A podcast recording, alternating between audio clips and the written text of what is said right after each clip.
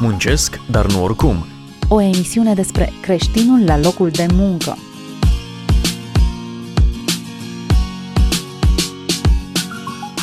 Bine v-am regăsit la emisiunea Muncesc, dar nu oricum. Sunt Valentin Giurici. Continuăm și astăzi seria pe care am început-o, numită Business pentru Gloria lui Dumnezeu. Invitatul nostru și astăzi este domnul Sebastian Văduva, conferențiar universitar, doctor în economie și politologie, directorul Facultății de Management și Informatică Griffith din cadrul Universității Emanuel din Oradea și de asemenea antreprenor în serie. Bine ați revenit! Bine v-am găsit! Astăzi ne propunem să ne ocupăm de profit, să fim pe profit. Profitul este un cuvânt destul de interpretabil, am putea spune. Da. Haideți să pornim de aici. Ce este de fapt profitul? Da. Vom începe cu partea teoretică. Orice activitate economică, comercială, de producție implică costuri și implică venituri. Deci sunt cele două mari părți ale ecuației. La partea de vânzări, de regulă, noi calculăm numărul de cumpărători pentru produsul sau serviciul nostru și prețul medie pe care cumpărătorul îl cheltuie cu noi. Orice magazin, orice entitate comercială ar trebui să aibă această contabilitate. Câți clienți am deservit și în medie cât a cheltuit fiecare dintre ei. Astea sunt veniturile, sau se folosește și termenul de cifre de afaceri. Care îmi sunt vânzările într-o lună sau într-un an. Pe cealaltă parte a ecuației sunt toate costurile, toate cheltuielile pe care le am. Și cheltuielile respective de regulă sunt în trei mari categorii. Prima categorie sunt cheltuieli inițiale sau investiția inițială, care de regulă se amortizează de-a lungul mai multor ani. După aceea am niște costuri fixe. Costurile fixe de regulă sunt chiriile, salariile, întreținerea, costuri pe care le am indiferent de activitatea economică și indiferent de vânzări. Și cele două, costurile inițiale și costurile fixe, sunt de fapt marea povară a oricărui entități economice. Pentru că nu ajungi la profit până nu le-ai amortizat pe cele două. Numai după ce le-ai amortizat pe cele două mergi un pas mai departe.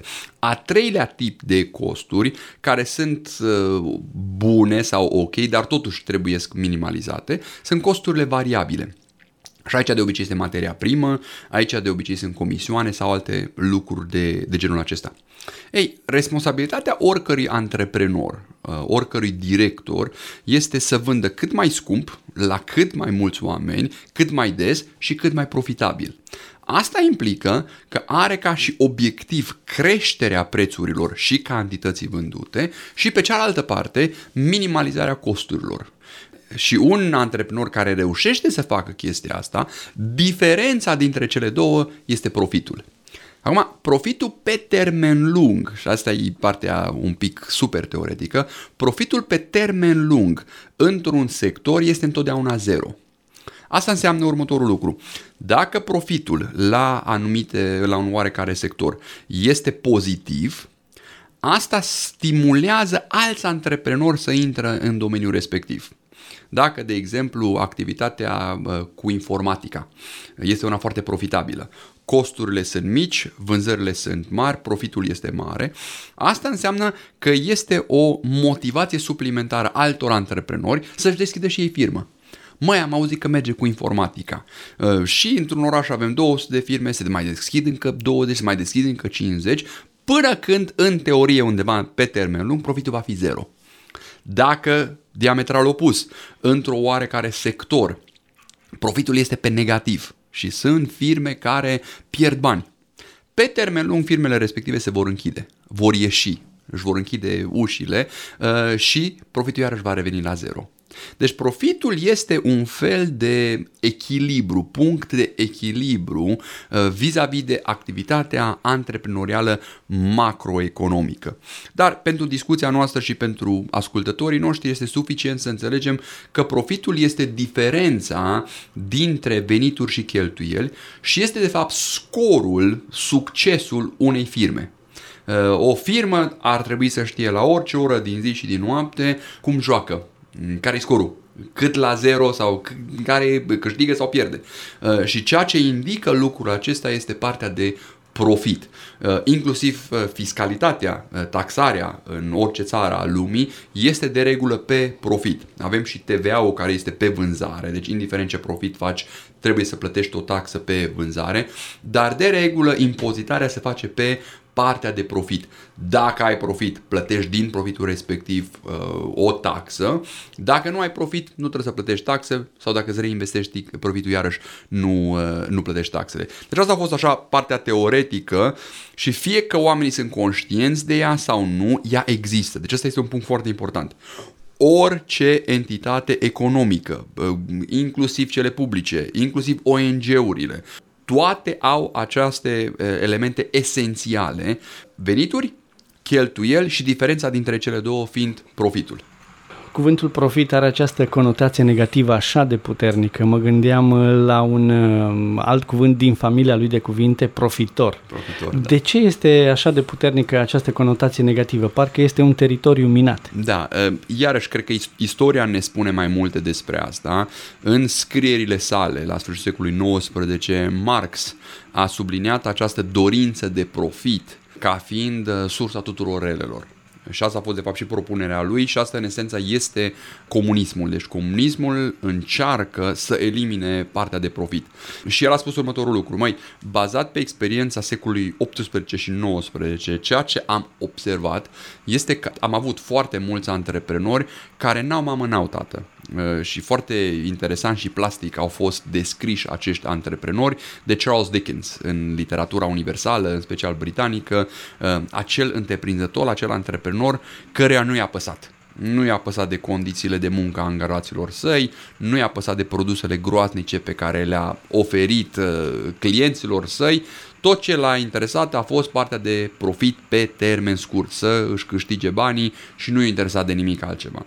Și atunci Marx a venit cu această idee în care a spus, de fapt, vina sunt acești bogați, sunt acești uh, burghezi care încearcă să stoarcă absolut totul despre noi și soluția lui a fost una în care ce-ar fi dacă am naționaliza toate fabricile.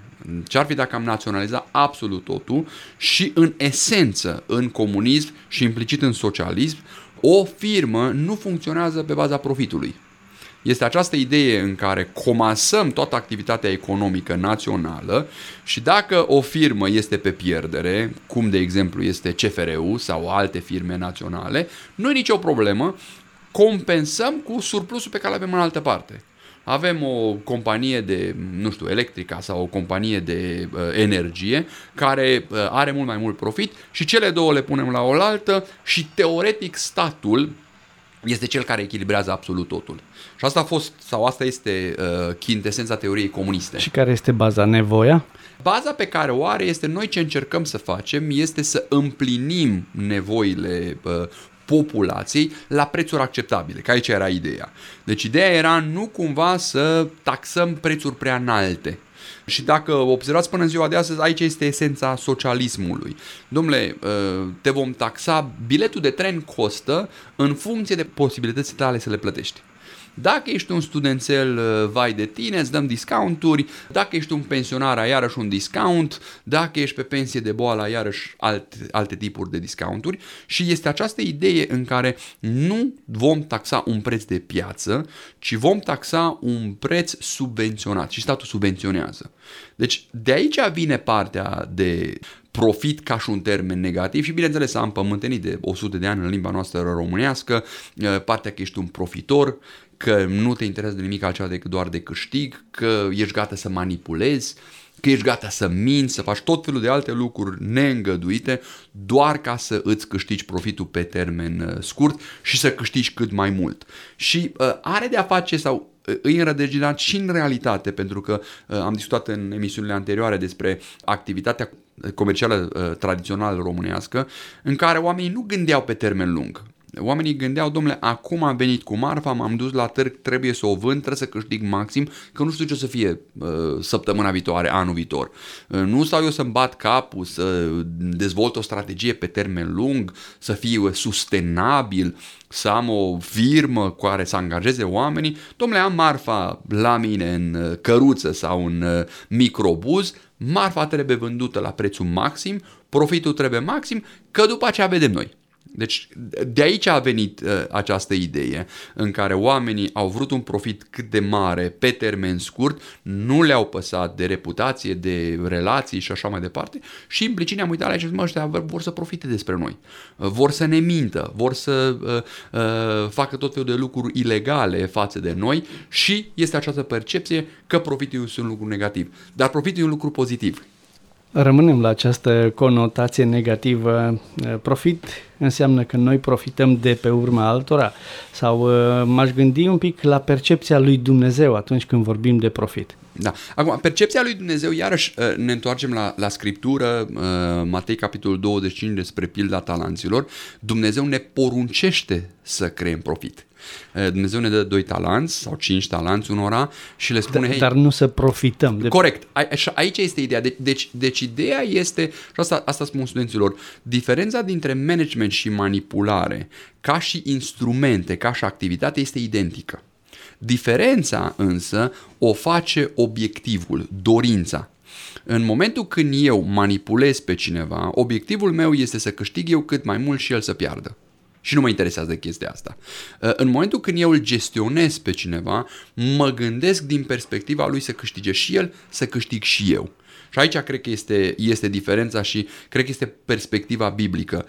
Dumnezeu spune, da, ai doi talanți, trebuie să-i fructifici, să mai aduci încă doi talanți cu ei și vei câștiga și tu, că aici vine partea de răsplătire. Pentru că unii oameni spun, stai, Dumnezeu vrea să fie un angajator care mă pune pe mine să muncesc, mă pune pe mine să-i pun în negoț talanții și mie ce-mi pică. Adică Dumnezeu vine și mi-a înapoi, pentru că dacă, dacă vă uitați inclusiv ce îi spune acelui rob, robul viclean și leneș îl acuză pe stăpân. Și spune, stăpâne, am știut că ești un rob aspru, că vii și ai să seceri de unde n-ai semănat și de fapt tu nu meriți profitul ăsta. Și Dumnezeu se uită la el și spune, și dacă, ai, și dacă aș fi fost așa, și dacă aș fi fost așa, tu ar fi trebuit să fi fost credincios, dar de fapt eu nu sunt așa.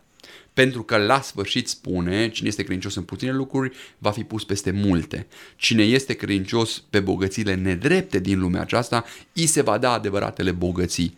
Deci Dumnezeu este acest răsplătitor și în Evreni se spune, cine se apropie de Dumnezeu trebuie să creadă că El este și că El răsplătește. Și aici este diferența dintre oamenii care sunt profitori și nu le pasă dacă cineva câștigă de pe urma lor, ba chiar din contră se, se laudă că l-o fraierit pe ăla, că eu l-a banii la ăla, că l-o pus să muncească pe ăla pe gratis și nu l-o plătit și așa mai departe. Și omul care se gândește, stai puțin, ți-am cerut un serviciu, ți-am cerut să faci ceva pentru mine, trebuie să-ți fac și ție o cotă parte din chestia asta. Și aceste, acest, această idee de echilibru între ceea ce Dumnezeu ia și ceea ce Dumnezeu dă.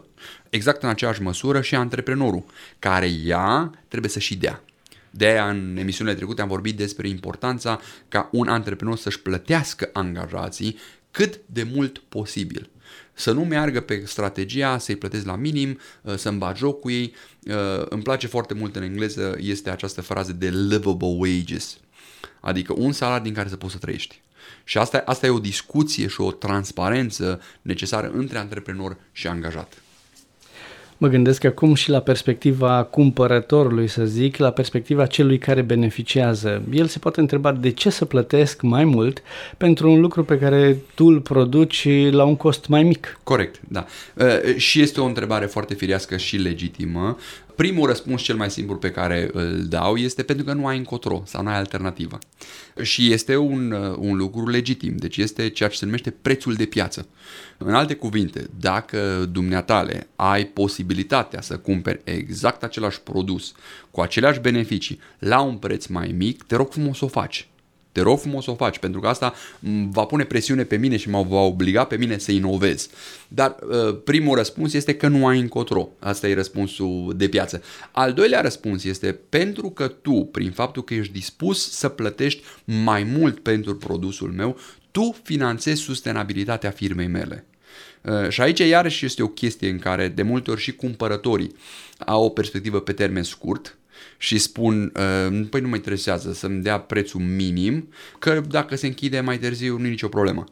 De câteva ori, mai ales când m-am reîntors în România în anul două mii cinci, în Oradea, orașul unde locuim noi, m-am dus la diferite restaurante și cafenele, împreună cu soția mea și, bineînțeles, a venit patronul să ne felicite, să ne mulțumească că am venit și așa mai departe și comentariul meu a fost următorul lucru. Domnul patron, vindeți prea ieftin. Vă rog frumos să creșteți prețurile. Vă rog frumos să creșteți prețurile. Bineînțeles, el a fost destul de mirat, dar soția mea a fost scandalizată. L-a spus, măi, dar te dă banii afară din casă, dar ce-i cu tine? Cum adică vrei să-i spui să vândă mai scump? Și m-am uitat la ea și am spus, zic, dragă, nu îți dai seama că dacă el vinde prea ieftin, nu o să mai fie aici peste șase luni.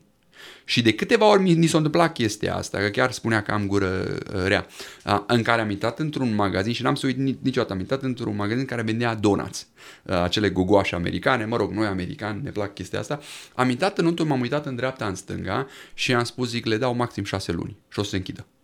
Și se uită la mine șocată, cum poți să spui lucrul ăsta, că la oameni le plac și că-s produse bune și ta-ta-ta-ta-ta, și zic, vând prea ieftin, vând prea ieftin și n-au destul profit. Și dacă nu au destul profit, nu o să fie sustenabil. Ăsta este unul dintre motivele pentru care în cele mai multe orașe din România, chiar dacă ai un procent destul de mare de pocăiți, de neoprotestanți, nu ai foarte multe firme de neoprotestanți. Și în special restaurante și chestii de genul ăsta. Pentru că și din partea patronului, dar și din partea clientelei, este această idee. Măi, da, cu prețul de vânzare să fie cât mai apropiat de prețul de producție și lasă tu profitul, că nu ți-l trebuie sau nu faci tu profit de, de pe uh, frați. Bun, dacă nu faci profit de pe frați, atunci așteaptă-te să se închidă entitatea respectivă peste șase luni de zile și, Doamne ferește, să inoveze, că ăsta e al treilea motiv pentru care uh, recomand maximum de profit uh, și anume, măi, dacă tu îți faci această firmă pe termen lung, tu ai nevoie de niște surplusuri ca să-ți faci investiții, să, investi, să investești în inovație, să îmi oferi lucruri de maximă calitate mai uh, pe termen lung. Că aici, aici este paradoxul. Este în știința marketingului o, o zicală.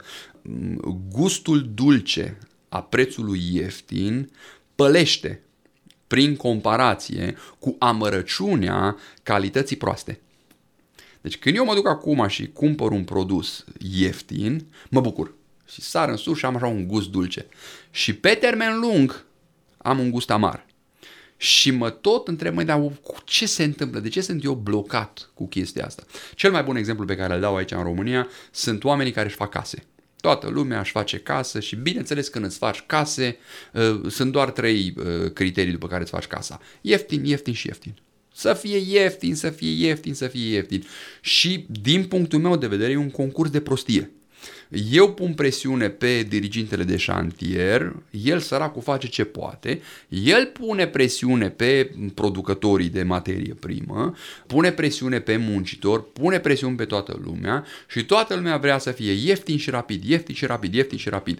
Și să presupunem că reușești să o scoți casa aia ieftin și rapid, te feliciți și orice casă nouă-nouță arată bine. Ei, peste doi ani de zile îți dai seama că scările sunt prea mici. Îți dai seama că de fapt lucrurile de la casă încep să puște. Îți dai seama că parchetul s-a umflat. Îți dai seama că uh, ți-au pușcat uh, becurile de nu știu unde. Și pentru următorii zece ani de zile trăiești cu amărăciunea ieftinirilor.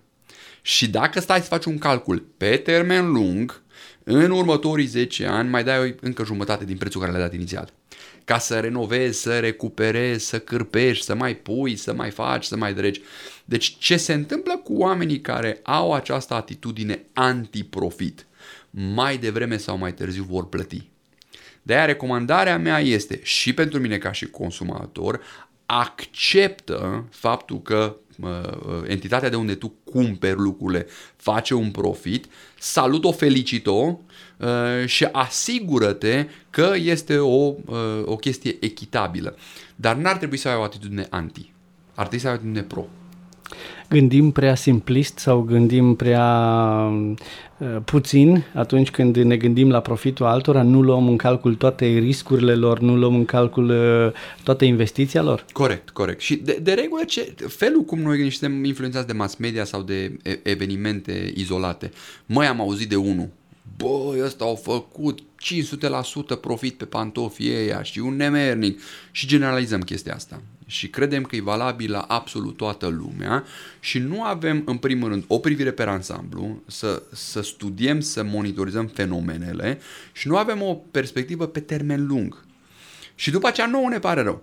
După aceea noi ne uităm și spunem, măi, dar de ce nu este un restaurant de? Măi, dar de ce nu este un meseriaș de? Păi spun de ce nu este un meseriaș de? Că s-a dus în Irlanda.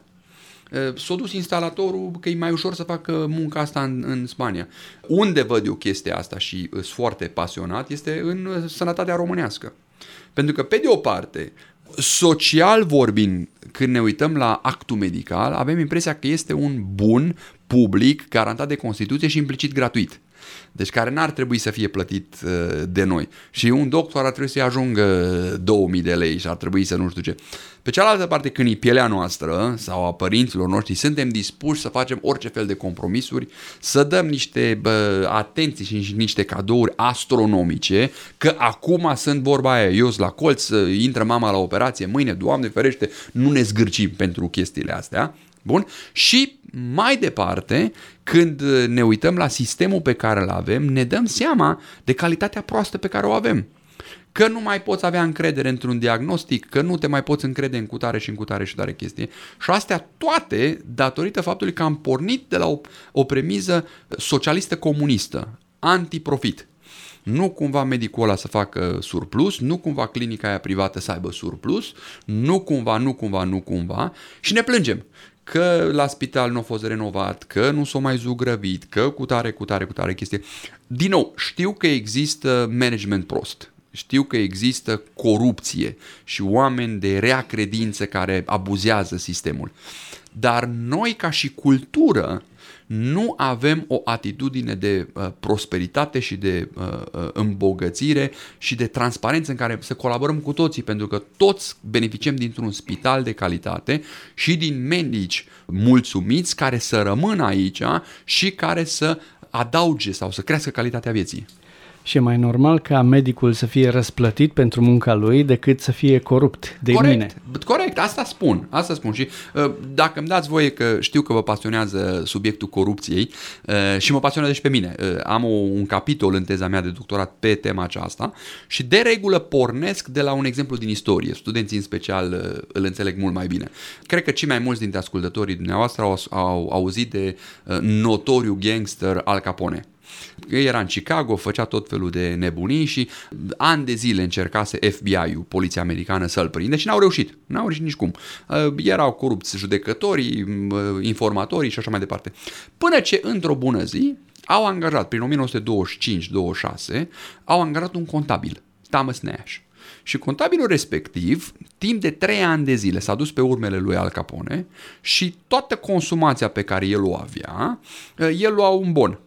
Se ducea la un restaurant, își cumpăra o mașină, cumpăra o blană, orice cumpăra, el lua un bon. Și după trei ani de zile l-au chemat pe domnul Capone și au spus, domnul Capone, avem aici declarația dumneavoastră de avere oficială, semnată, pe ultimii trei ani de zile și avem aici un dosar cu toate cheltuielile pe care dumneavoastră le-ați făcut în ultimii trei ani de zile. Ceva nu se cuplează. Și de fapt l-au băgat în pușcărie paisprezece ani pentru evaziune fiscală. Acum, întrebarea mea este dacă s-ar aplica același tratament tuturor profesorilor din România, tuturor doctorilor din România, tuturor politicienilor din România, ce s-ar întâmpla? Și ceea ce vreau să spun este că în Uniunea Europeană, cu digitalizarea, cu tehnologizarea lumii, e mult mai ușor să facem lucrurile astea. Întorcându-mă la medici, de ce nu am introduce acest element al profitului și al economiei de piață în care să existe posibilitatea în care un doctor să câștige prețul lui de piață? De ce să-l câștige prin plicuri când îl poate câștiga foarte frumos, transparent, fiscalizat, dar să fie un principiu al meritocrației? Și durerea cea mare este că a intrat într-un spital care are, nu știu, două sute de medici, câțiva dintre ei ar fi foarte bine plătiți, restul dintre ei ar fi muritori de foame, ar fi fost, ar fi fost chiar dați afară. Dar avem acest principiu al monopolului în care nu lăsăm meritocrația să, să fie în domeniile respective, ci mergem pe alte criterii. Mă opresc aici ca să nu intru în prea mari probleme. Și noi dorim să nu avem probleme, dimpotrivă dorim să îi ajutăm pe oameni să scape de probleme, da. Să schimbe gândirea și iată chiar și când vorbim de afaceri, când vorbim de profit, să avem o perspectivă biblică. Am dorit să privim înspre această perspectivă biblică și pentru că spuneam că ne inspirăm din cartea lui Grudem, el spunea că noi putem reflecta atributele lui Dumnezeu atunci când vorbim de abilitatea de a avea profit. Da. La ce se referă? La, la abilitatea de a crea. Deci Dumnezeu este un Dumnezeu creator și noi oamenii îl imităm pe Dumnezeu prin faptul că creiem. Luăm lucruri dintr-o stare mai joasă, bunurile noastre, adăugăm valoare și scoatem lucruri măestre și în proces facem un profit. Asta este ideea, deci la, la modul cel mai simplu, un tâmplar ia niște scândură și din scândura respectivă face o mobilă de înaltă calitate. Tot procesul respectiv este un proces de adăugare de valoare și noi ca societate îl aplaudăm, îl iubim, îl stimăm până în momentul când aflăm că a făcut profit. Deci totul e bine și frumos. Că o luați scândura respectivă cu două sute de lei, că a fost un maestru, că a stat nopțile, că și-a folosit creativitatea, că a gravat, vai ce glorios! Dar în momentul când omul respectiv scoate mobila pe care el o plătit două sute de lei materia primă și ne-o vinde nouă cu o mie de lei și în proces face opt sute de lei, ah, e un bandit, băi, e un ticălos, vai, dar cum poate el să câștige ața bani? Păi ar trebui să-și scoată doar costul de materie primă și pentru timpul lui să aibă încredere în Domnul, că Domnul îi va purta de grijă. Observați, și aici este o fățărnicie colectivă pe care noi o avem. Apreciem acest act al antreprenorului, acest act creativ, dar când e vorba să-l răsplătim, avem mari probleme. Și ce se întâmplă pe termen lung este să avem tot mai puțini meșteri. Avem tot mai puțini oameni și copii care se implică în astfel de activități pentru că spun, dar nu mi se merită. Pentru că muncesc, mă dau peste cap și la sfârșit oamenii se uită la mine și spun, măi, tu trebuie să fii mulțumit, măi, nu ești, n-ai voie să fii avar după bani, vai, dar cum ai îndrăznit să vinzi mobila respectivă cu o mie de lei, vai, nu se poate. Și omul ascunde și se scudă, minte, pentru că dacă eu mă duc la meseriașul respectiv și spun, măi, ai câștigat bani, Doamne ferește, vai, am muncit pe gratis, vai, vai, și popular este perfect acceptabil să se plângă dimineața până seara.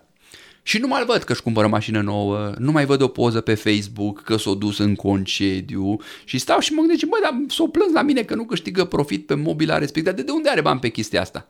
La, las că-l știu eu. Și dăm drumul la bănuieli, dăm drumul la bârfe și la tot felul de chestii, pentru că el pe partea lui știe că nu este acceptabil să se afle că a făcut opt sute de lei profit pe mobila respectivă și se ascunde. Eu pe partea mea l-am luat pe bună credință că e sărac și chiar mă pregăteam să iau o plasă de alimente să le duc la copii și nu mai văd cu mașină nouă și îl văd că s-a dus în concediu. Mă, dar cum m-a mințit mă chiar așa în față? Și din păcate, în loc ca societatea noastră să se coaguleze, în loc ca societatea noastră să crească, să prospere, ne tot bănuim unul pe celălalt. El să ne spună că știi că de fapt și-a făcut casă, dar i-a trimis niște mătuși din Canada, niște bani. El nu din profit o câștiga chestia asta. Și eu să mă uit la el să spun, băi, m-au mințit și nu mi-au spus. În loc să fie o chestie transparentă în care el cu fruntea sus să spună, am luat materie primă cu două sute de lei, am vândut-o cu o mie de lei, am făcut opt sute de lei profitul, am repetat procesul ăsta de douăzeci de ori, din surplus mi-am făcut casă, m-am dus în concediu cu familia în Italia, mi-am cumpărat mașină și îl slăvesc pe Domnul în tot procesul. Transparent, frumos, civilizat, și-o plătit taxele, și-o dat zecioala la biserică, toată lumea e fericit. Asta, asta e societate sănătoasă. Nu o societate în care ne vorbim pe la spate, ne bârfim și așa mai departe. Mă opresc aici că ar fi multe de, de discutat. Îmi dau seama că răscolim anumite probleme care sunt probleme naționale, probleme da. personale pe care le avem atunci când vorbim de profit, când vorbim de afaceri pentru gloria lui Dumnezeu.